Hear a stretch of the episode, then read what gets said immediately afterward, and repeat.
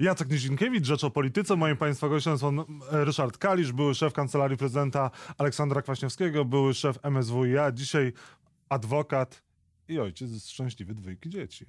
To prawda. Najważniejsza rola. Serdecznie z samego rana. życiu. Dzień dobry. Tak, tak, żeby pan wiedział. Ja w tej chwili, y, y, jak odmawiam ciągle i nigdy się już nie zdecyduję na powrót do polityki, Nigdy? Mówię to dzisiaj nigdy, e, to, to dlatego, że poświęciłem się naprawdę w dużym stopniu moim dzieciom. Wie pan, jak to fajnie odwozić rano do przedszkola, do szkoły. Możemy później- cały program zrobić o, o, o naszych dzieciach. Państw... Zabierać dzieci z przedszkola, szkoły. Yy, także Nie brakuje panu polityki? ja, ja, nie, ja zawsze byłem bardziej adwokatem w polityce Tak. niż takim politykiem, e, który się w całości polityce poświęcał. Natomiast e, nie brakuje mi tej polityki, bo ja zawsze byłem przeciwnikiem polityki aparatowej. Mhm. Nie debaty, nie sporu, a takiego, takiej walki agralnej, kto kogo do ziemi, aparatów partyjnych. Czyli co, dzisiaj by się pan nie odnalazł? Dzisiaj nie. Dzisiaj mamy kwintesencję walki aparatów partyjnych, takiej twardej, beznamiętnej walki. A jest możliwość powrotu do takiej polityki e, z ludzką twarzą? Tak Oczywiście, że jest. Polityka zawsze jest sinusoidalna i z czasem e, tego rodzaju formuły, nawet parasekciarskie, jak w przypadku PiSu, przejdą do historii i coraz bardziej będą te partie demokratyzowały się. Już nie te, nie te, które są dzisiaj, bo one pewnie w procesie 10-20-letnim zanikną, ale powstaną nowe ugrupowania, które siłą rzeczy będą musiały być takie otwarte na społeczeństwo i bardzo partycypacyjne. Za nami pałac prezydencki. Robert Biedroń jest najlepszym kandydatem właśnie w wyborach na prezydenta Polski. Tak, on jest doskonałym kandydatem, ma doświadczenie, trochę uczył się ode mnie, E, ale, ale przez ponad 10 lat był szefem organizacji pozarządowej, e, kampanii przeciw homofobii, później doświadczenie w Sejmie, jest osobą niezwykle wrażliwą, lewicową, walczącą o prawa mniejszości. E, Ja mu radzę ciągle i to mówię publicznie, jako że trzeba jednak doskonalić naszych Tak. e, wychowanków, że on musi troszeczkę spoważnić. On musi być dużo bardziej osobą, e, która daje e, poczucie odpowiedzialności, e, że to, co mówi, będzie dotrzymane, że to, co robi, jest takie niecelebryckie, a e, jest takim odpowiedzialnym za stan państwa politykiem. I co, nabrał powagi Robert Biedroń? Nabierze, nabierze. Mhm. Do wyborów majowych nabierze. A Andrzej Duda jest do pokonania w tych wyborach? Andrzej Duda e, jest do pokonania, popełnia błędy, szczególnie w ostatnim e, czasie, w grudniu i w styczniu, dlatego że w żaden sposób nie poszukuje innego elektoratu niż elektorat pisowski. Poszukuje elektoratu Konfederacji. Względnie poszukuje elektoratu Konfederacji, bo powiedziałbym, że robi to dosyć nieumiejętnie. Jeżeli założymy, a tak będzie, że poparcie dla PiSu będzie zmniejszało się, oczywiście trochę chociażby w wyniku tych wszystkich afer, ale gdzieś zmniejszy się do maja do 35%, nawet przyjmijmy te 7% zwolenników Konfederacji, daje 42%. I nie ma już możliwości poszerzenia. I wtedy druga tura. W niej Nie, ja już mówię o drugiej turze. Nie ma możliwości poszerzenia. Andrzej yy, Duda ma te 40 kilka procent. Koniec, skąd miałby brać więcej? E, to jest oczywiście kwestia jeszcze tych czterech miesięcy, ale uważam, że ma duże szanse, żeby przegrać. z kim? Z każdym, kto będzie w drugiej turze. Daje pan największe szanse Kidawie Błońskiej? oczywiście, że największe szanse daje Kidawie Błońskiej z prostego bardzo powodu. E, Raz, że ją doskonale znam od wielu, wielu lat. Dwa, e, jest moim zdaniem bardzo wrażliwym, wrażliwą polityczką. A dwa, dlatego, że w pierwszej turze wyniki kandydatów są zbieżne z wynikami e, partii politycznych. Czyli jeżeli Platforma miała te swoje 30 czy 20 kilka procent, to ona tyle dostanie. Mhm. Żeby Biedroń tyle dostał, albo Kośniak-Kamysz, to musieliby już stanąć na głowie. E, Natomiast e, Małgorzatę Kidawę-Błońską, poza tym, że jest bardzo dobrą polityczką, kobietą, doświadczoną, byłym marszałkiem Sejmu, wrażliwą też, to, to niesie oczywiście elektorat Platformy. Polska jest gotowa na kobietę prezydenta? Oczywiście, że jest gotowa. Jak e, była gotowa już na kobietę premiera w roku 91 Hanna Suchocka, Mhm. jak i po kilku latach, czy kilkunastu, Zdaje się. przypomnę 93. Ewa Kopacz, trzecim, nie, trzecim to przestała być. Okej. E, W czerwcu 93 pod koniec było słynne głosowanie. I wiemy, jak to się skończyło i gdzieś. Drugim, pan ma rację, drugim została. Tak. E, No ale później była Ewa Kopacz, e, Beata Szydło. Beata Szydło i tak dalej. Natomiast Polska potrzebuje najwyższego, najwyższej rangi polityka czy polityczkę kobietę, ale która to jakby wywalcza sama z siebie. Mhm. No, Hanna Suchocka była z nominacji Bronisława Geremka, Ewa Kopacz, Donalda Tuska, Beata Szydło, Jarosława Kaczyńskiego, a teraz bardzo e, dla wartości kobiecych e, i partycypacji kobiet w polityce jest ważne to, żeby Małgorzata Kidawa-Bońska swoją dynamiką pokazała, że ona sama wywalczyła oczywiście ze swoim sztabem, ale to stanowisko, bo tak bardzo chciała i nikomu nie podlega. Andrzejowi Dudzie szkodzi spór o sądownictwo to, że staje się twarzą tego sporu, jak też te wypowiedzi, no nie ukrywajmy, dosyć mocno antyunijne. Szkodzi, szkodzi. Po pierwsze, polskie społeczeństwo jest bardzo prounijne, a po drugie, z, ze sporem o sądownictwo jest tak, że to jest tak naprawdę spór o demokrację w Polsce i przynależność do Unii Europejskiej.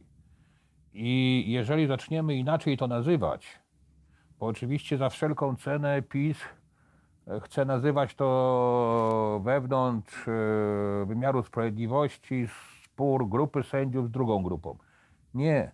Tak naprawdę to jest spór o demokratyczne państwo prawne, spór o naszą przynależność do Unii Europejskiej, spór również o to, czy chcemy być w centrum Europy, czy na peryferiach, oraz to, co wczoraj powiedział Marian Turski, mój naprawdę od wielu lat e, serdeczny znajomy, z którym przegadałem e, wiele godzin, że to jest spór również o to, czy my sami będziemy potrafili wzajemnie się szanować i szanować mniejszości. Ale Polacy, przepraszam, w większości są obojętni na to, co się dzieje w kraju.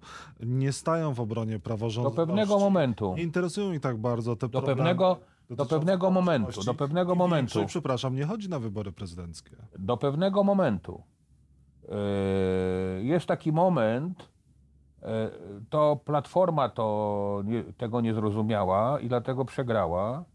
To była niewielka grupa ludzi, gdzieś około 7-8%, tak zwany elektorat godnościowy. Mhm. To, jest, to są byli ci ludzie, młodzi jeszcze, którzy ukończyli studia wyższe w swoich miastach postpowiatowych, ale którzy mieli blokadę awansu w większych miastach, Warszawie, Krakowie, e, Wrocławiu. I ten elektor, część z tych ludzi wyjechała do Anglii czy gdzieś e, pracować w ramach e, Unii Europejskiej, ale ta część 7-8% była wściekła za tą blokadę awansu. Platforma już to były syte koty, a tu i oni zagłosowali na PiS. Mhm. Ale to środowisko jest bardzo labilne. Jak da się im poczucie możliwości rozwoju, da się im poczucie jednak, że w demokracji ich szanse są większe, a nie tylko e, w takim systemie kooptacji, jak jest system aparatów partyjnych. Że jak będziesz lepiej się pochylał przed swoim jakby mocodawcą, to on cię umieści w strukturze aparatu partyjnego i gdzieś w spółce Skarbu Państwa będziesz pracował. To, to jest dla nich nieatrakcyjne, bo oni chcą mieć poczucie, że oni sami na to wszystko zasłużyli. Także spokojnie, spokojnie. Jak skończyć ten spór o praworządność? Och, to jest najtrudniejsze Unijne, pytanie. europejskie instytucje angażują To jest się. najtrudniejsze ale pytanie. Rządzący dlatego- mówią, nie cofniemy się ani o Znaczy, krok. ten spór oczywiście w konsekwencji może się skończyć dwojako. Albo Polska naprawdę będzie demokratycznym państwem prawnym z poszanowaniem praw mniejszości, z debatą, A dzisiaj nie jest? a dzisiaj nie jest. Albo wyjdziemy z Unii i będziemy gdzieś w przestrzeni takiej e, pomiędzy, gdzieś tak jak e, Białoruś, pomiędzy Rosją a Unią Europejską, albo nawet formalnie będąc w Unii Europejskiej, ale poza jakby głównymi e, działaniami, mechanizmami, zresztą już dzisiaj tak prawie jesteśmy. Ja jestem też adwokatem europejskim, muszę powiedzieć często. Zajmuję się sprawami w ramach e, innych państw Unii Europejskiej. E, to, to, to widzę, że dzisiaj Polska już jest tak traktowana trochę z takim e, pobłażaniem. Co, mieliście szansę, mieliście złoty róg. I co wy z tym złotym rogiem zrobiliście? Oddaliście władzę ludziom, którzy niszczą demokrację? Coś takiego, znaczy takie ja słowa bardzo często słyszę w Europie. Andrzej Duda mocno angażuje się w te kwestie właśnie praworządności po stronie partii rządzącej. Wydaje się, że dzisiaj jest takim jastrzębiem wręcz pisowskim. Inną twarz reprezentował wtedy, kiedy ubiegał się o urząd prezydenta w 2015 No, bardzo inną. W internecie chodzą te jego wypowiedzi o tym, że jak nie będzie niczego podpisywał, nie będzie długopisem, nie będzie notariuszem, krytykował Komorowskiego i tak dalej, i tak dalej, i tak dalej. No, mówił, że będzie budował mosty, że jego Tak, tak. No, no, no, no, no, no niestety, no. Andrzej Duda uznał, że nikt inny poza PiSem nie zrobi mu kampanii, a się przeliczył. Dlatego, że nawet gdyby się uniezależnił, to PiS nie miałby wyboru, musiałby zrobić kampanię Andrzejowi Dudzie.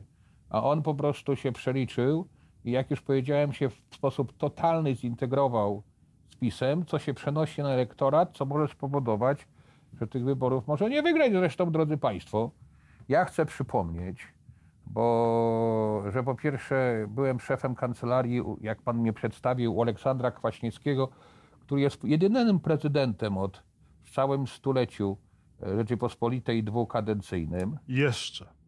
No ale teraz, ja mówię o Tak, dzisiaj. no tak, tak. A tak. dwa, Po maju to się może a zmienić. dwa, że, że byłem szefem sztabu i kierowałem kampanią w roku 2000, gdzie tenże Aleksander Kwaśniewski e, wygrał w pierwszej turze i też jest jedynym prezydentem Rzeczypospolitej, który to zrobił w pierwszej turze. Także jeżeli Państwo pozwolicie, e, to ja oczekuję, że ktoś chociażby jako ten, ten, ten wynik Kwaśniewskiego i mój pokona, ale jak widać na razie się nie zbliża. A, a, a Czyli ani w pierwszej turze Duda nie wygra tych wyborów Nie. i jest ryzyko, że E, i nie wygra w drugiej. i nie powtórzy sukcesu Aleksandra. Powiem jeszcze kolejną informację. Kwaśniewski, jak startował e, do drugiej kadencji, do wyborów, miał poparcie prawie osie- 80%. E, Komorowski, jak startował do drugiej tury wyborów, miał poparcie prawie 70%, 60 kilka. A Duda teraz startuje i ma 50 kilka procent poparcia. silny aparat partyjny, No ma, ma, to wszystko jest media prawda. publiczne. To wszystko jest prawda, natomiast ja już widzę, zauważcie Państwo, jak mówi się, że szefem tej kampanii będzie Joachim Z Brudziński. Beatą Szydło do spółki. No dobra, ale szefem będzie Brudziński, to już partia chce przejąć sztab. Zauważcie, my wtedy, to znaczy ośrodek prezydencki, Kwaśniewski i ja podjęliśmy decyzję, że odchodzę z pałacu i ja staję na czele kampanii. To jest bardzo ważne.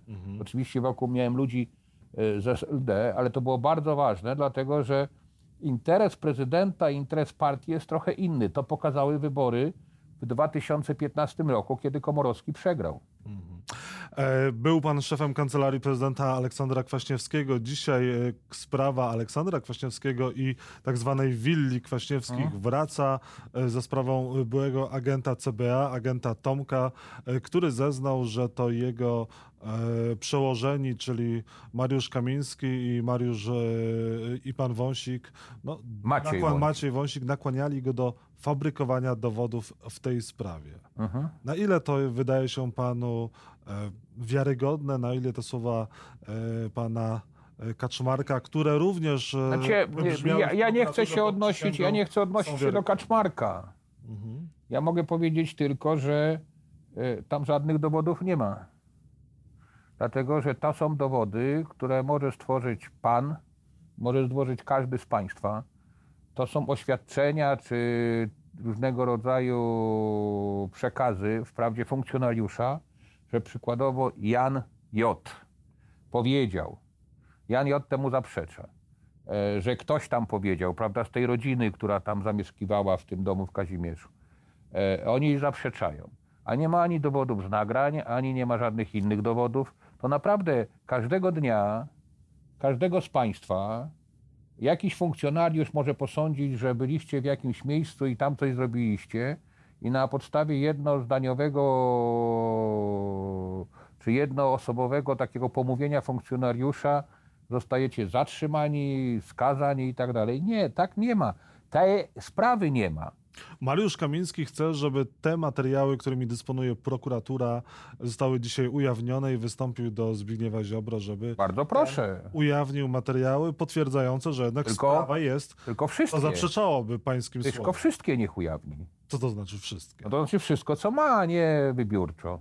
Spodziewa się pan, że będzie wybiórczo pod No wie pan, no, no, no, no przepis, który oni przygotowali, mówi o samym Zbigniewie Ziobrze w ustawie o prokuraturze z 2016 roku, mówi w całości lub w części. No, no to dlaczego dali sobie możliwość w części? Część może być, e, musi być tajna, powiedzmy, ze względu No na jaka tajna? No jaka tajna? No a no widzi pan. Ze względu na... A no widzi pan i sam pan sobie tłumaczy w tej chwili, prawda? A kto utajnia?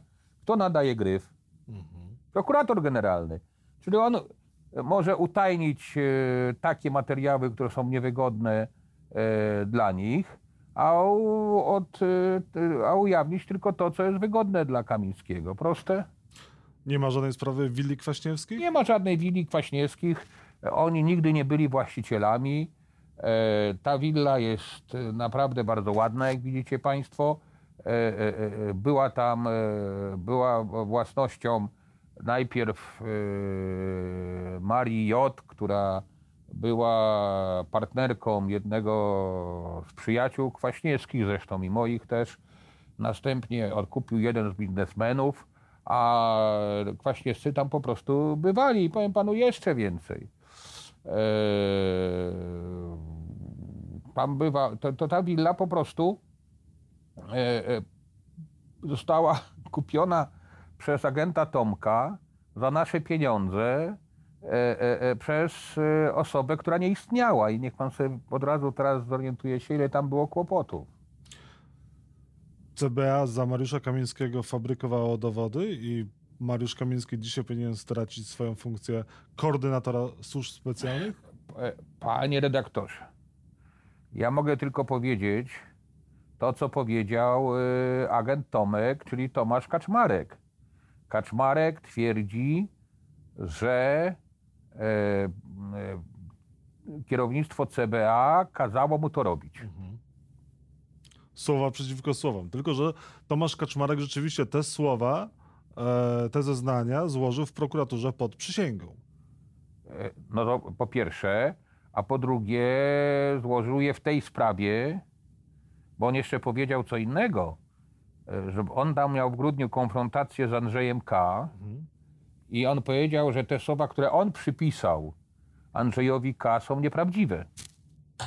Także e, e, e, oczywiście, że e, bardzo ważne e, byłoby, żeby e, znać całość materiałów, które są w tym śledztwie. Natomiast pamiętajmy, że ten nie obywatel, również były prezydent ma udowadniać, czy była prezydentowa swoją niewinność, a państwo ma udowodnić im winę. Tu mamy do czynienia z prowadzonym śledztwem trałowym, e,